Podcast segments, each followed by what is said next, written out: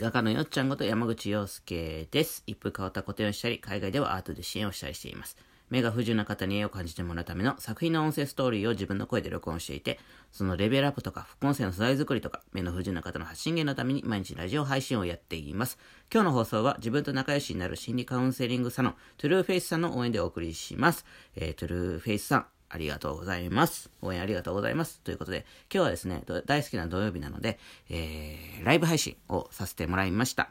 えっ、と、でね、テーマはですね、人は何のために生きてるのかというテーマだったんですけど、まあ、この言葉だけ聞くとね、めちゃくちゃ重たいメッセージだったかななんてちょっと思ったんですけども、まあ、その、なんでこの、あのーテーマっていうかお題にしたかっていうとですね、人は何のために生きてるかっていう答えを、あの僕はね、世田谷ベースをすごく見てて、所ジョージさんっていう人が、まあ好きで、うんと、その人が言ってた言葉がめちゃくちゃ腹に落ちてですね、さらに、まあなんていうの、気軽に考えられるような感じだったんですよ。うん、人は何のために生きてるのか。あ、まあ昨日ね、放送した、放送を聞いてくれた人はね、なんか、なんとなく分かったかと思うんですけども。うん。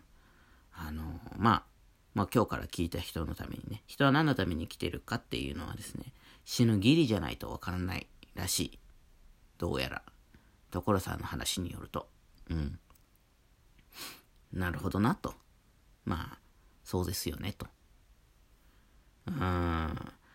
まあでも、死ぬギリの時にはね、喋れないからさ、うん、このためだったんだとかって言って死んではいけないのでね、うん。ちょっと本当かどうかはね、まあわかんないんですけども。まあそういうことですね、そんな話を30分、まあ30分というか、正味25分ぐらいさせてもらいました。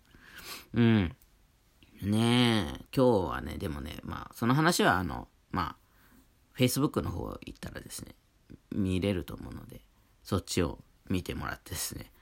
まあ今日ね、朝起きたらね、3 7時33分で、超びっくりして起きてですね。いやー、目覚ましになんなかったね。僕ね、でもね、目覚ましになる前に起きるタイプなんですよ。だから、あの、周りの人を起こさないで起きれるんだけども、なんかね、起きれなかった。多分ね、結構最近ちょっと夜更かししてるんですよね。あの、ドラマ見てるっていうか、起きて、まあだから僕のルーティンとしてはもう朝起きてすぐラジオを収録してですね、まあライブ配信の時はライブ配信をするんですけども、収録して、まあ、まあ、まあここ発信とかしごちゃごちゃして、だいたいラジオに30分ぐらい使うんですけども、まあラジオを配信してですね、もうその後すぐ制作しだすんですよ。まあメール、メールとか、あの、クラウドファンディングの更新とかもあるんで、こう、そういうのを、まあ、事務的なことですね。事務的なことをやってですね。まあ、そうしたらまあ大体10、10時半とか10時ぐらいになってくるんですよ。で、やりとりとかね。まあ、そういうのも込み込みで。で、まあそこからまあ制作とかもやりだしてですね。ずっとややってやって。で、まあ、うんと、大体4時ぐらいまでやる、やったら、今度はそこからですね、こう、チラシ作ったりとか、またその更新っていうか、Facebook の記事書いたりとか、まあ、そういうことが行われてですね。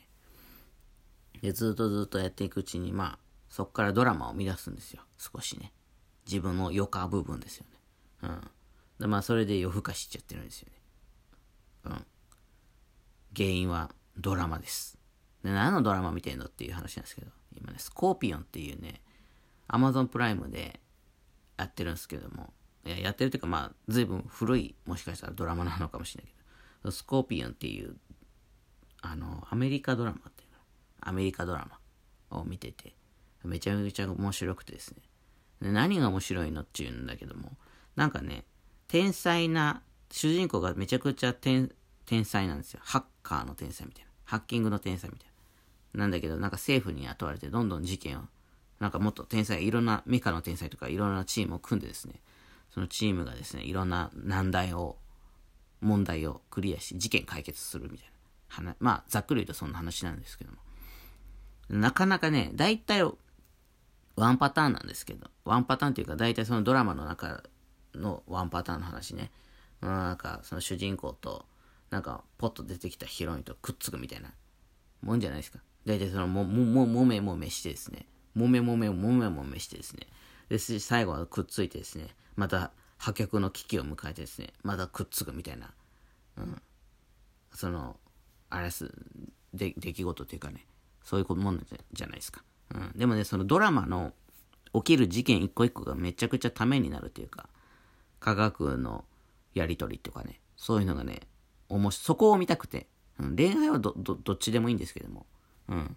どうでもいいんだけど、その起こる事件の、を解決するときの科学のこととか、その心理、心理分析、うん。犯人の心理分析、うん、行動パターンとか、そういうのが、なんか見ててすごく面白くてですね。なるほどなとか、ほーとかね、うん。電気がない時の、こう、電気の作り方みたいなこととかね。そういうの見たりとか。うん。そこが面白くてずっと見ちゃってるんですけども。なんかね、あんまりね、その、事件が、こう、事件の内容っていうよりも、その、事件を解決、こういうのがないからどうしようってなった時の解決方法のところをすごく見てる。